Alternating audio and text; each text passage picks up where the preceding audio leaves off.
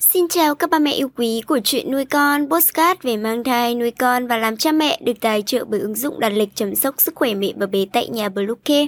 Mình là Nga, hôm nay trong chuyên mục về chăm sóc trẻ sơ sinh, chúng ta sẽ cùng nhau tìm hiểu hướng dẫn mẹ 9 bước tắm trẻ sơ sinh an toàn nhé.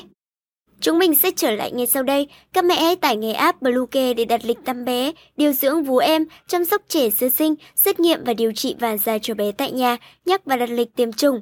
Ngoài ra, Bluecare còn cung cấp các dịch vụ xét nghiệm níp lấy mốt tại nhà, massage mẹ bầu, chăm sóc mẹ sau sinh, thông tắc tiến sữa, hút sữa và rất nhiều dịch vụ y tế tại nhà khác. Truy cập website bluecare.vn hoặc hotline 24 trên 7 0985 76 8181 để được tư vấn cụ thể các mẹ nhé.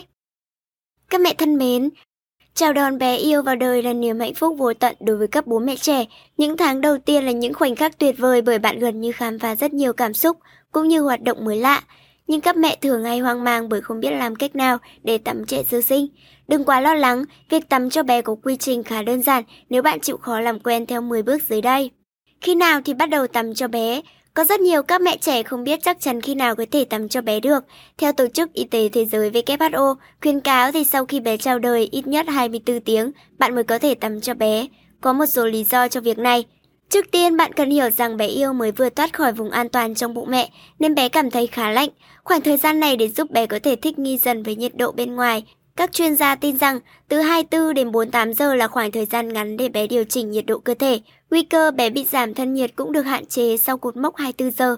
Thứ hai, bé yêu của bạn có một lớp sáp trắng trên da khi bé chào đời. Lớp sáp này không nên được tắm sạch vì nó cung cấp cho trẻ sơ sinh rất nhiều điều quan trọng. Chất sáp trắng này giúp bé chống lại các vi khuẩn để khỏe mạnh.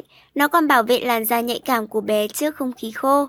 Bạn nên để cho lớp sáp trắng chóc tự nhiên từ 1 đến 2 tuần tuổi. Tóm lại, sau 24 giờ là thời điểm lý tưởng để tắm cho bé yêu, hoặc tốt hơn hết là bạn nên chờ đến 48 giờ. Dù bạn chọn cột mốc nào cũng hãy lưu ý với việc tắm bé bằng xà phòng ở vùng rốn. Theo Hiệp hội Nhi khoa Hoa Kỳ, bạn chỉ để phần rốn của bé tiếp xúc với xà phòng sau khi bé dụng cuống rốn. Việc này mất từ 1 đến 3 tuần sau sinh. Bao lâu thì tắm bé một lần? Bé có thể tắm mỗi ngày miễn là bạn dùng sản phẩm làm sạch dành riêng cho làn da nhạy cảm của bé. Tuy nhiên sẽ tốt hơn nếu bạn tắm cách ngày cho bé. Nếu theo phương pháp này, bạn cũng cần tuân thủ các bước vệ sinh cho bé mỗi ngày. Như vậy dù hôm đó không tắm, bé vẫn được sạch sẽ. Chẳng hạn, luôn luôn làm sạch vùng mặc tã mỗi khi thay tã cho bé. Vùng mặc tã cần được làm sạch để tránh vi khuẩn và rôm rảy. Sử dụng khăn giấy dịu nhẹ, an toàn để lau cho bé. Điều này không chỉ làm sạch còn giúp bảo vệ làn da nhạy cảm của con. Ngày mà bạn không tắm cho bé, bạn có thể dùng nước để làm sạch. Khi sử dụng nước để làm sạch cho bé, bạn cần chú ý vùng mặt, tay, cổ, nách hay bẹn. Đây là những vùng cần phải được giữ sạch sẽ hơn cánh tay hay phần bụng.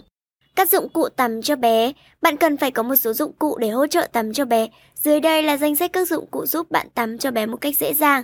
Bồn tắm, chậu tắm cho bé, khăn bông mềm mại, gel tắm gội, dầu gội, ly nhựa, tã sạch và quần áo.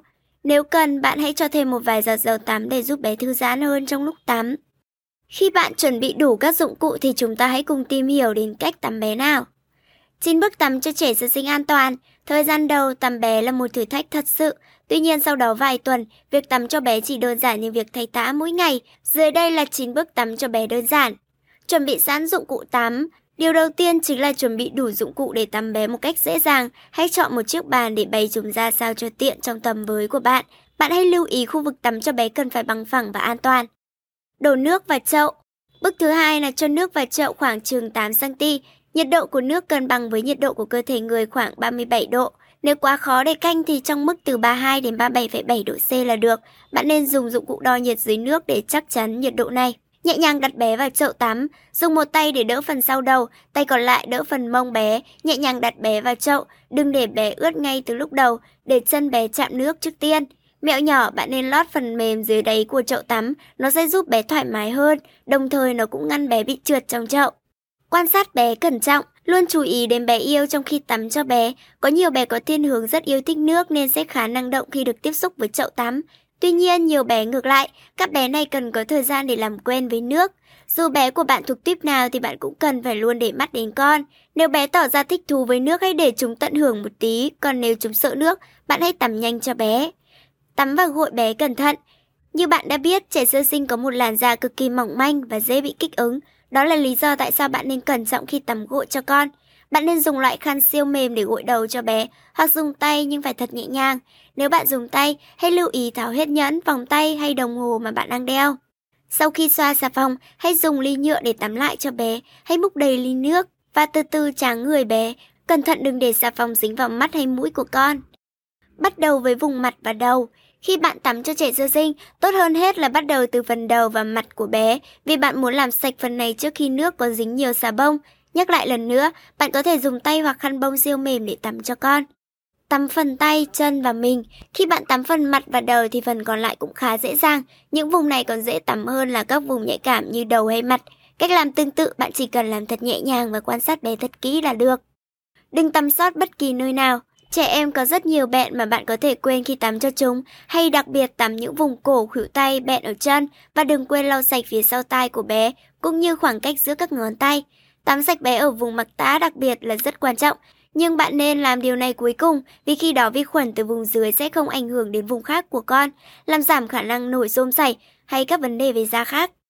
Lau bé thật nhẹ nhàng, sau khi bạn tắm bé xong, bạn có thể đặt bé vào một chiếc khăn mềm mại và sạch, dùng khăn mềm để lau khô bé, lau như vậy theo thứ tự, từ đầu xuống và phần dưới. Bé sẽ cảm thấy lạnh một chút khi mới ra khỏi bồn tắm nên bạn hãy lau khô bé thật nhanh.